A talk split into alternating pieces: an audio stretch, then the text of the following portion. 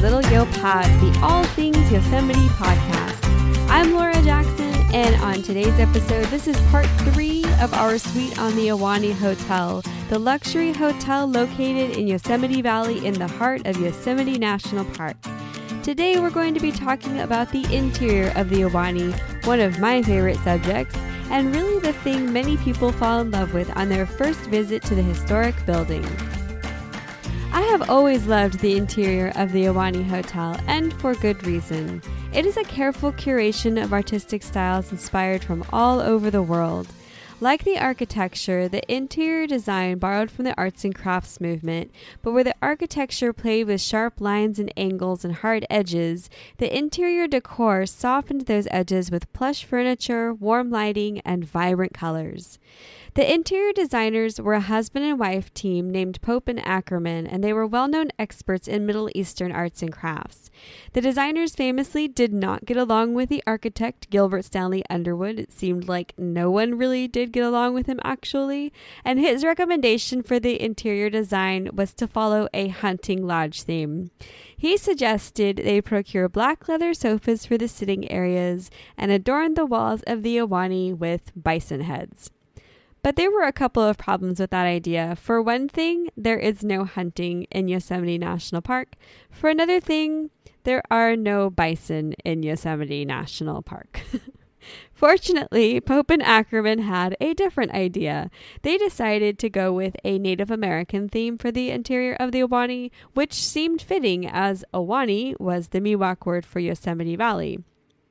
Now, as magnificent as the interior is, there is a lot of controversy around it also. So stick around because we will be talking about that a little bit later on. But for now, I want to take you into the building. Imagine now that you are arriving at the Ahwahnee for the first time. You pass the friendly valet attendants, you walk the red carpet, you approach the double doors, they swing open, and you enter the registration lobby. This is a busy place and is home to the registration desk uh, where you check in, the Ahwahnee bar, the concierge, and the sweet shop. It's easy to get overwhelmed right away with everyone moving around in this space that you may miss one of the most significant aspects of this room. Just below your feet sit six original circular mosaics, each one different, each one brightly colored with geometric shapes and patterns and elaborate colorful borders, and your first real introduction to the uh, interior theme. The mosaics were designed by an architect named William Temple Howard, who used a material described as rubber tile, a new material at the time comprised of cork, clay, sawdust, and linseed oil, formed under extreme heat and compression. Incredibly, the tile is still in great shape, maintaining its luster and vibrancy even at one, almost 100 years old. The beautiful mosaics are bursting with colors blue, yellow, red, and green, and they were inspired by the shapes and patterns found in the baskets of Indian tribes of California. In fact, while much of the interior was inspired by different cultures from nearly every continent, all of the original art in the building was meant to mimic Native American basketry. Which brings us to the stencils. Now, I didn't notice the stencils on my first visit to the Ahwahnee, but I think that really speaks to the harmony of the interior. Everything is so well integrated, it's really easy to miss the details. The stencil work bordering the ceiling in the registration, elevator lobby, uh, Great Lounge, and every room in the Ahwahnee were designed and mostly painted by the artist Jeanette Dyer Spencer, and they are also based on the designs of Native American basketry. Spencer created about 100 different stencil patterns for the Ahwahnee, including unique designs for every guest room in the hotel. Now, while we are still in the registration area, we also notice the sweet shop where you will find a small selection of necessities, a newspaper stand, uh, snacks, drinks, and a tempting display case full of handmade truffles. Now, the sweet shop was originally a soda shop, double its current size when the hotel opened. The Ahwahnee opened during Prohibition, so fresh soda was quite the draw during that time instead of alcohol. Evidence of the original design is seen with the lighting fixtures inside the shop and just outside of it, And while these two fixtures match each other, they are different from the rest of the lighting in the building.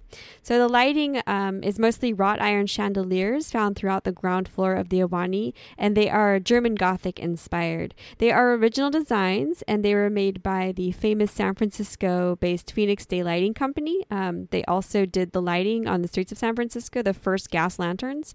So they've been around for a while. Um, and the chandeliers at the Ahwahnee exhibit the artisanal look of handcrafted appearance, even though they were um, made from molds. But that was that was uh, keeping with that theme of the arts and crafts movement.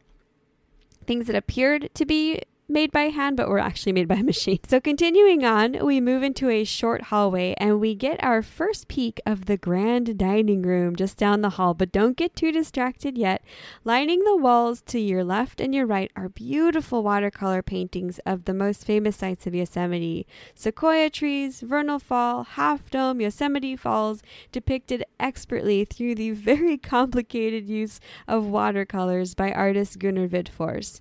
These were added after the Ahwahnee opened, but every piece of art in the hotel are the originals, so I encourage you to take some time to really admire this work. And this brings us to the elevator lobby. I had mentioned in the last episode how Underwood used optical illusions in the hotel to make some spaces appear smaller than their dimensions. Well, the elevator lobby is a prime example of this. The first thing you may notice is the fireplace, especially if it's cold outside and the fire is going. It's very inviting. The fireplace is massive.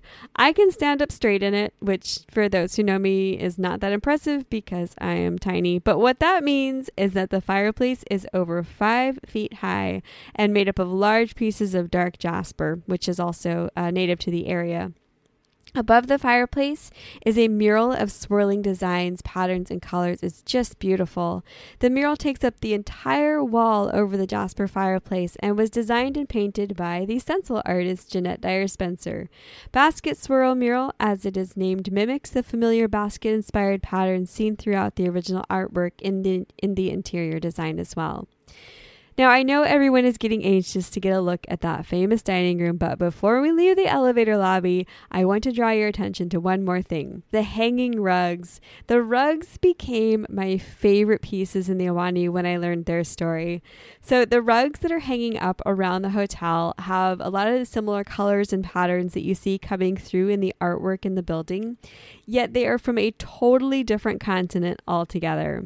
I mentioned at the top of the episode that the interior designers, Pope and Ackerman, were experts in Middle Eastern arts. So when they were considering interior decor, they originally wanted to acquire handmade Navajo rugs for the Ahwahnee, but something got in the way of that, probably the cost of having them made.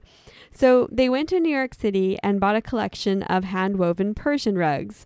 Pope and Ackerman selected 59 rugs in all, spending anywhere from 40 to $100 per piece. Can you imagine? I was born in the wrong decade. Now, I'm not a um, I'm not a rug expert uh, surprise, but I'm pretty sure that these rugs are worth quite a lot of money today, and that's why they are hanging up now instead of lining the floor of the Ahwahnee, which is what they were originally intended for. The intention for the interior was to give one a feeling of serenity and calm, which seems kind of silly how with how bustling the hotel is today. It's very busy and very noisy, but the idea was to embody the appeal of a cozy English manor, and that's why there are so many different cultures represented throughout the building because a country home would comprise art from all over the world. It's just incredible how seamlessly it all works together. But back to the rugs. Originally, they were placed on the floor of the public spaces to absorb the sound of footfall. The whole Great Lounge area and elevator lobby were designed with the help of acoustics experts to minimize noise. So they used plush floor coverings and soundproof plaster in the interior, and yes, that is a thing. And they even installed a silent motor for the elevator, which I'm sure had a quite a hefty price tag at the time in 1927. Now, the rugs have appreciated exponentially in value since 1927, so they no longer line the floors of the Ahwahnee and have been placed on display. But because of the convenience of acquisition at the time, the Ahwahnee Hotel now boasts one of the finest collections of Persian rugs in America and the only collection curated by the famed experts Pope and Ackerman. Okay. Yes, yes, the elevator lobby is nice. So now on to the dining room, right? Well, not quite yet. Take a few more moments here to really get a feel for the decor. There is no space in the hotel possessing as much visual stimulation as this space, the elevator lobby. It's also one of the only spaces that does not have the added quality of natural light, unlike our next stop. Proceeding beyond the elevator lobby is the Great Lounge. The space is filled with natural light and just seems to go on forever. There are 10 massive Art Deco inspired windows illuminating the Great Lounge from both sides of the two stories high room. The wood flooring creaks slightly as we make our way in, passing sofas, love seats, and sleepy hollow chairs with backs tilting up toward the ceiling. The sleepy hollow chairs in particular are of interest. It seems like it would be uncomfortable to sit straight up in them, and that's because they were designed for reclining. So, the purpose of these chairs is to draw one's attention toward the top of the room, where a whole nother experience exists on its own. Above each of the windows are beautiful and intricate stained glass frames. These were also created by Jeanette Dyer Spencer. In fact, the stained glass windows were the reason she was originally hired to work in the Ahwahnee. Looking toward the ceiling, you see more of Spencer's works uh, spanning the length of the room on the beams and the borders in the form of stencils. But if you move to the end of the room and look behind the beam nearest the writing room, you will see half of an incredibly elaborate stencil tucked in the alcove between two beams that has been revealed. This stencil, among many others in the space, had been painted over in the 1940s, and now this little piece that's showing is the only remaining evidence of their existence. Now, you may be asking yourself, why on earth would the original artwork of the stencils be painted over? And the answer is, we don't really know. There is no documentation, as far as my research has turned up, that specifies a reason for why the stencils were painted over, but we have some theories. The first and most probable is that they were destroyed by the Navy. From 1943 to 1945, the Ahwahnee was closed to the public and used as a convalescent hospital for the United States Navy during World War II. And from what I understand, they were terrible tenants. The Navy did not take care of the place, and they did not seem to care much for it either. Most of the men who came to stay at the Ahwahnee felt confined and claustrophobic, and for whatever reason, the people in charge decided to paint over a lot of the interior spaces, perhaps in an effort to make it feel more like a hospital and less like a resort. I don't know. The cost of repair to restore the Ahwahnee after the Navy checked out was over $400,000. And most of it was carried out by Jeanette Spencer herself and her husband, Ted Spencer. So whether the stencils were painted over before or after she worked on the restoration is unknown. If she decided to paint over them herself, it could have been because they were already so badly damaged from cigarette smoke. So just imagine 200 servicemen chain smoking cigarettes in that room for two and a half years there was probably a lot of damage that had to be undone from that time. Now, I'd like to draw your attention to the baskets. There are several baskets secured in cases on the ground level and smaller baskets adorning the space above the fireplaces, out of reach, because these are some of the most expensive pieces in the building.